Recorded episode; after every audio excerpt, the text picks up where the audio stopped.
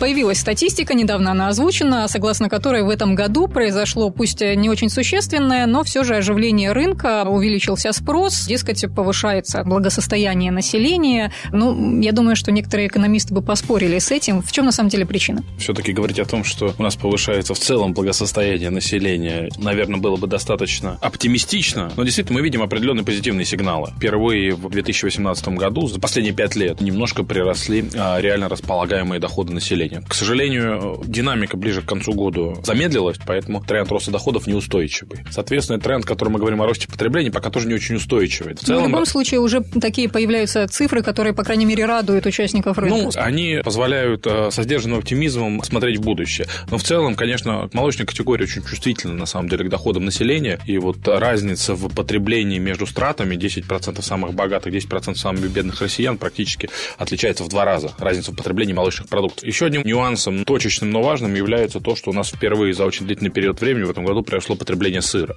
Поэтому структура немножко меняется, будут подрастать сыры, будет немножко сокращаться, наверное, потребление традиционной молочной продукции, будет подрастать молокоемкие категории, плюс большое количество новых продуктов выводится на рынок, потребитель становится таким более присыщенным, он ищет продукты под себя, полка становится такой очень разнообразной и интересной. Продуктовая эмбарго поначалу действительно породила настоящий сырный бум на российском рынке. Инвесторы, многие из которых совершенно непрофильные, стали осваивать тонкости сыроделия. Впрочем, история успеха оказалась немного. И вот, например, журналист Guardian Шон Уокер сравнил консистенцию российского сыра фета с застывшей замазкой, а пармезан с металлическим, как он сказал, вкусом, назвал худшим из всего, что ему доводилось пробовать в жизни. И тогда высокие оценки достались только кавказским слугуни, адыгейскому сыру, а также продуктам совместного производства, например, сыру бурата, который производят на Тульском молокозаводе, но совместно, опять же, с итальянской компанией Гальбани. За последние три недели, или только на моей памяти, два российских фермера получили престижные европейские награды на европейских выставках сыров. Это небезызвестный фермер Олег Сирота из Московской области и менее известная, наверное, компания Лукос Саба, Сернурский сырзавод, это Республика Мариэл. Они козами занимаются во Франции на конкурсах, там из сотен производителей они были выбраны. Вот с моей точки зрения, это отчасти ответ на ваш вопрос. У нас очень много производителей, все делают разную продукцию. Но у нас есть действительно те производители, которые делают очень хорошую продукцию. И не в единичном экземпляре, а в промышленных масштабах. Потому что тот же самый Сирота достаточно динамично развивается, большой объем производит. Сернурский сырзавод тоже перерабатывает порядка 100 тонн молока в сутки. Конечно, если говорить о европейской группе сыров, вы должны уметь делать сыр. Если пармезан вызревает там минимум 9-12 месяцев, вы качество сыра поймете через 12 месяцев. Здесь просто нужны навыки, компетенции, которые должны появиться. В мягких... А есть вот сейчас э, российский пармезан качественный? Сложно сказать. Могу сказать, что качественные, хорошие сыры, например, итальянская группа однозначно присутствует. Компания Умалат, которая находится в Брянской области, сделал замечательные мягкие сыры, в том числе моцарелл. Вы уже называли тульского производителя, это международная компания глобальная, которая делает прекраснейшую бурату. Не все, еще раз говорю. Но если вы хотите найти российский хороший качественный продукт, нет никакой проблемы. Иностранцы, я думаю, нас тоже в очень многих вещах помогут, потому что, вот, например, та же самая Савинсия, которая сейчас пришла в Башкирию, фактически номер один в мире по производству мягких сыров с плесенью. Да, они будут здесь производить достаточно большую широкую линейку. Это сразу подтянет качество всех внутренних производителей, которые, в принципе, делают эти сыры. Но конкуренция никогда никому не мешала. Не секрет, я думаю, для вас, что многие все-таки предпочитают поехать в соседнюю Финляндию, чтобы там купить европейский сыр. Приезжают всегда с чемоданами сыра. Но это у вас, у петербуржцев, есть такая возможность. Вам до границы ехать 180 километров, а нам из Москвы сложнее, например. Если серьезно, да, наверное, кто-то возит из э, Европы. Но я, честно говоря, особого смысла вот не понимаю. Если вы хотите, то вы всегда можете купить, например, сейчас швейцарский сыр. Вообще без проблем. Швейцария не закрыта. Это достаточно дорогой продукт, но вы его всегда можете найти. Есть российские производители, которые делают неплохие сыры. Ну, наверное, кто-то ездит, покупает. Но, с моем пониманием, это очень небольшой процент населения. А с моей точки зрения, качество именно сыров в России очень серьезно растет. У нас очень хорошая динамика. Так же, как, например, с качеством сырья. Чтобы там люди не говорили, качество молока за последние 15 лет сырого выросло кратно. Условия на фермах изменились кардинально. Другой вопрос, что почему много расхожих мифов о качестве продуктов? Потому что люди не богатые, молочка категория базовая. Она в портфеле потребления занимает очень большую долю. И, соответственно, люди, к сожалению, очень часто выбирают более доступные продукты. Вот это вы знаете, что где-то есть уже качественные сыры, где-то есть уже модернизированные производства. Но не каждый потребитель на рынке знает об этом, и приходя в магазин, он считает, что нет, вот российский пармезан я покупать не буду. Такая точка зрения тоже имеет право быть. У нас действительно очень разнообразная полка, но возможность выбрать продукт на любой вкус и кошелек у вас есть. По мягким позициям Мы ее сейчас делаем, полностью себя обеспечиваем. Даже если рубль укрепится, вряд ли это серьезно повлияет на расклад. По твердым сырам, может быть, чуть-чуть посложнее. Хотя, опять же, в России тоже можно найти производителей твердых сыров. Вот, как я говорил, те же самые премии были получены за полутвердые сыры.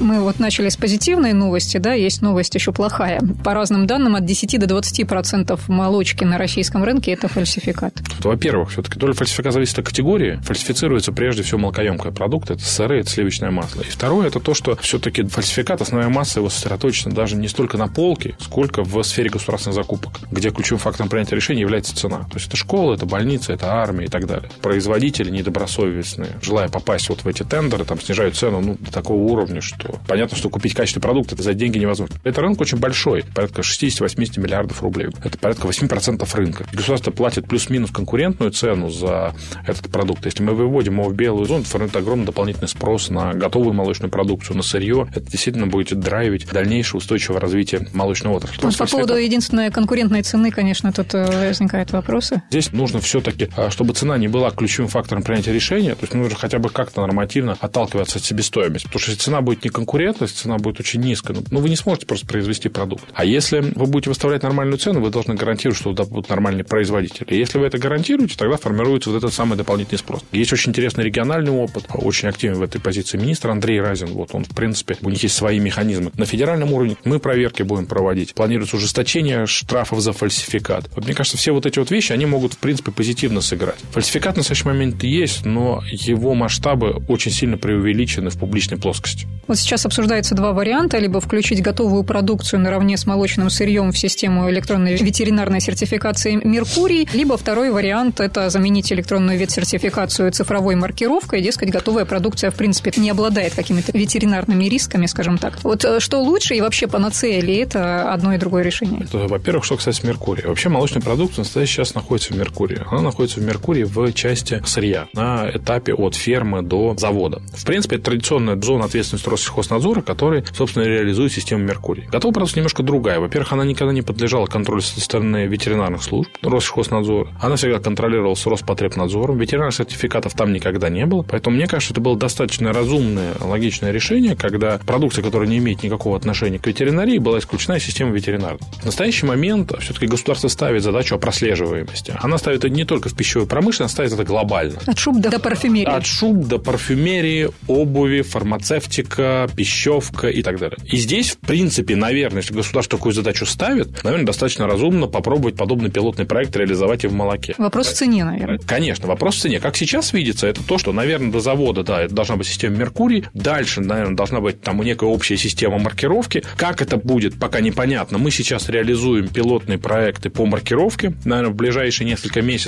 они войдут в активную фазу, и мы сможем ближе к концу вот этой пилота понимать стоимость. То есть здесь государство должно решить, по какому пути оно пойдет. Честно могу сказать, что нас больше всего беспокоит, это то, что не пришлось бы внедрять две системы.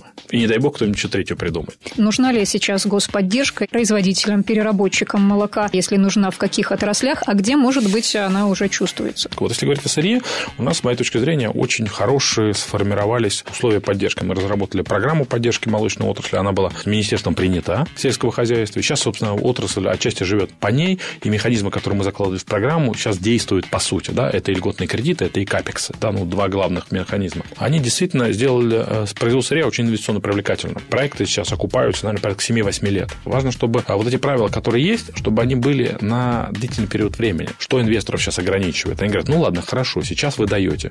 Мы начнем строить комплекс. Комплекс мы там построим, там, условно говоря, через полтора, через два года, да? А будет у вас капексы через два года? Вот я не могу, например, на этот вопрос ответить однозначно, потому что сейчас уже идут разговоры о том, что, может быть, капексов не будет. Теперь по поводу переработки. Конечно, государство не поддерживает серьезно переработку. Там есть, на самом деле, у нас вопросы.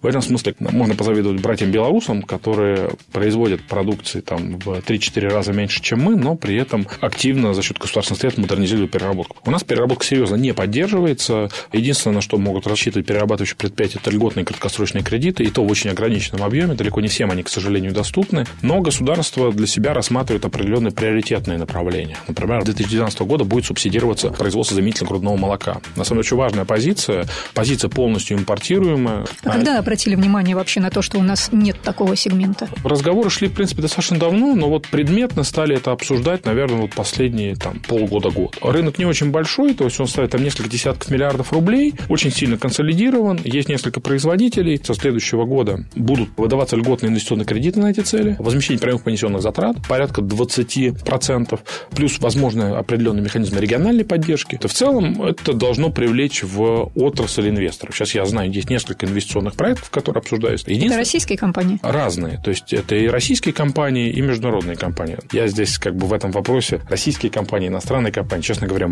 не особо в данном случае разделяю, потому что, по сути, это будет российский бизнес, который полностью локализован здесь. Единственное, конечно, с моей точки зрения, здесь нужно более широко смотреть на эту ситуацию, потому что, конечно, быть конкурентоспособными, масштаб бизнеса должен быть достаточно существенным. Существенным это значит, что российский рынок может быть недостаточным для того, чтобы создавать успешные конкурентоспособные предприятия. И в этом смысле с самого начала при реализации данных проектов для инвесторов, мне кажется, нужно думать об экспортных рынках, ну, как минимум СНГ, страны Средней Азии, ну, а как максимум тот же самый рынок Китая стратегическая цель в России наращивать экспорт э, сельхозпродукции. И сейчас вот на фоне торговых войн между США и Китаем э, появились тоже утверждения, что почему бы нам не заместить вот те поставки, которые приходили из э, Соединенных Штатов в Китай своей продукцией. Ну, правда, называлась в основном продукция растениеводства, а не животноводства. Но вот что любопытно, я тут разговаривала с экспертом из Высшей школы экономики, который говорит, что китайцам не слишком интересны какая-нибудь соя, сахар и мука, которые поставляли им из Америки, а вот именно сыры, например, российские, были бы им интересны. Ну, вы знаете, китайский рынок, конечно, будет одним из приоритетных. Но я, кстати, готов поспорить с экспертом высшей школы экономики, потому что, например, продукция растениеводства это тоже очень востребована в Китае. Мы туда поставляем целый ряд позиций. Что по поводу молока? Конечно, китайский рынок – это крупнейший, на самом деле, рынок импортный для молока. Поэтому Россия здесь, в принципе, может вполне занять а, свою позицию, тем более, что сейчас подписали ветеринарные сертификаты, ветеринарные органы договорились о доступе взаимным компаний. Сейчас мы поставим на мороженое небольшом объеме, там до 5 миллионов долларов объема Много экспорта. шутили на эту тему, когда наш президент подарил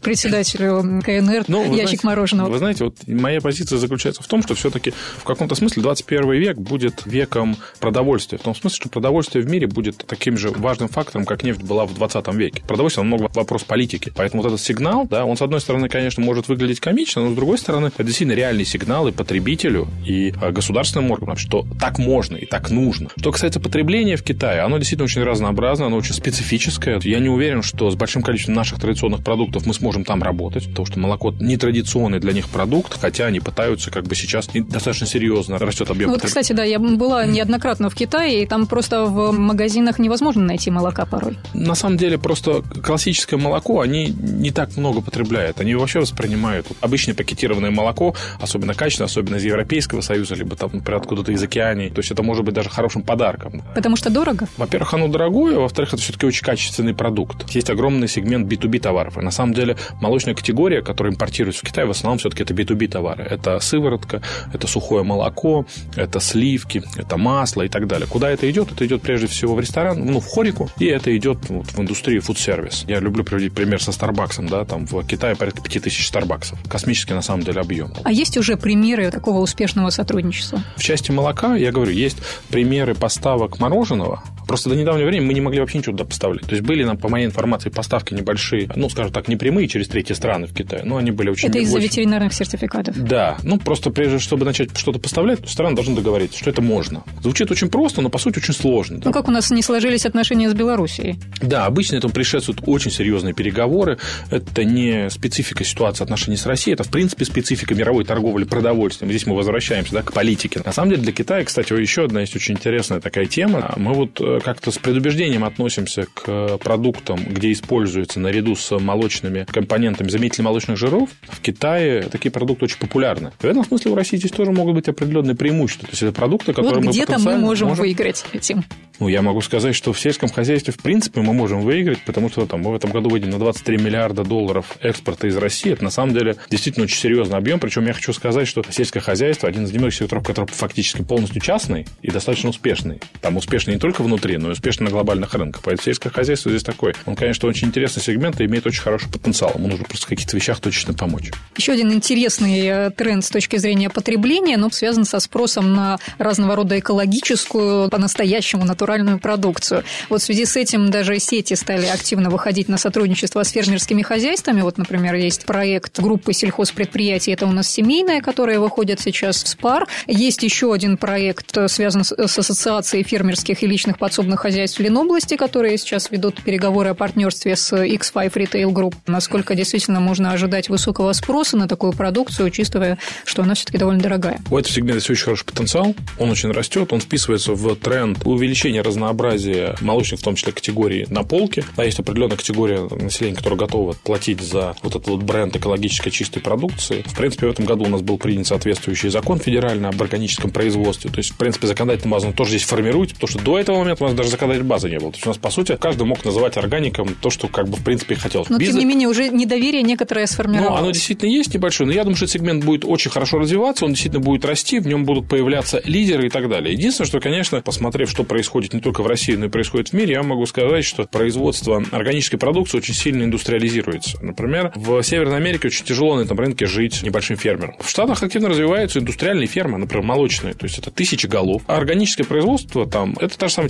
технология, она просто другая. Поэтому оно вот технологизируется, продукция становится дешевле, небольшим производителям, менее технологичным, менее эффективным конкурировать здесь сложно. Поэтому это такой риск, который, мне кажется, для небольших фермеров существует. Но в целом, конечно, спрос на эту категорию будет расти. Может быть, какой-то момент именно вот этот сегмент может стать триггером для развития кооперации в сельском хозяйстве у фермеров, о которой очень многие говорят на протяжении последних лет 25, но никто не видел, где это.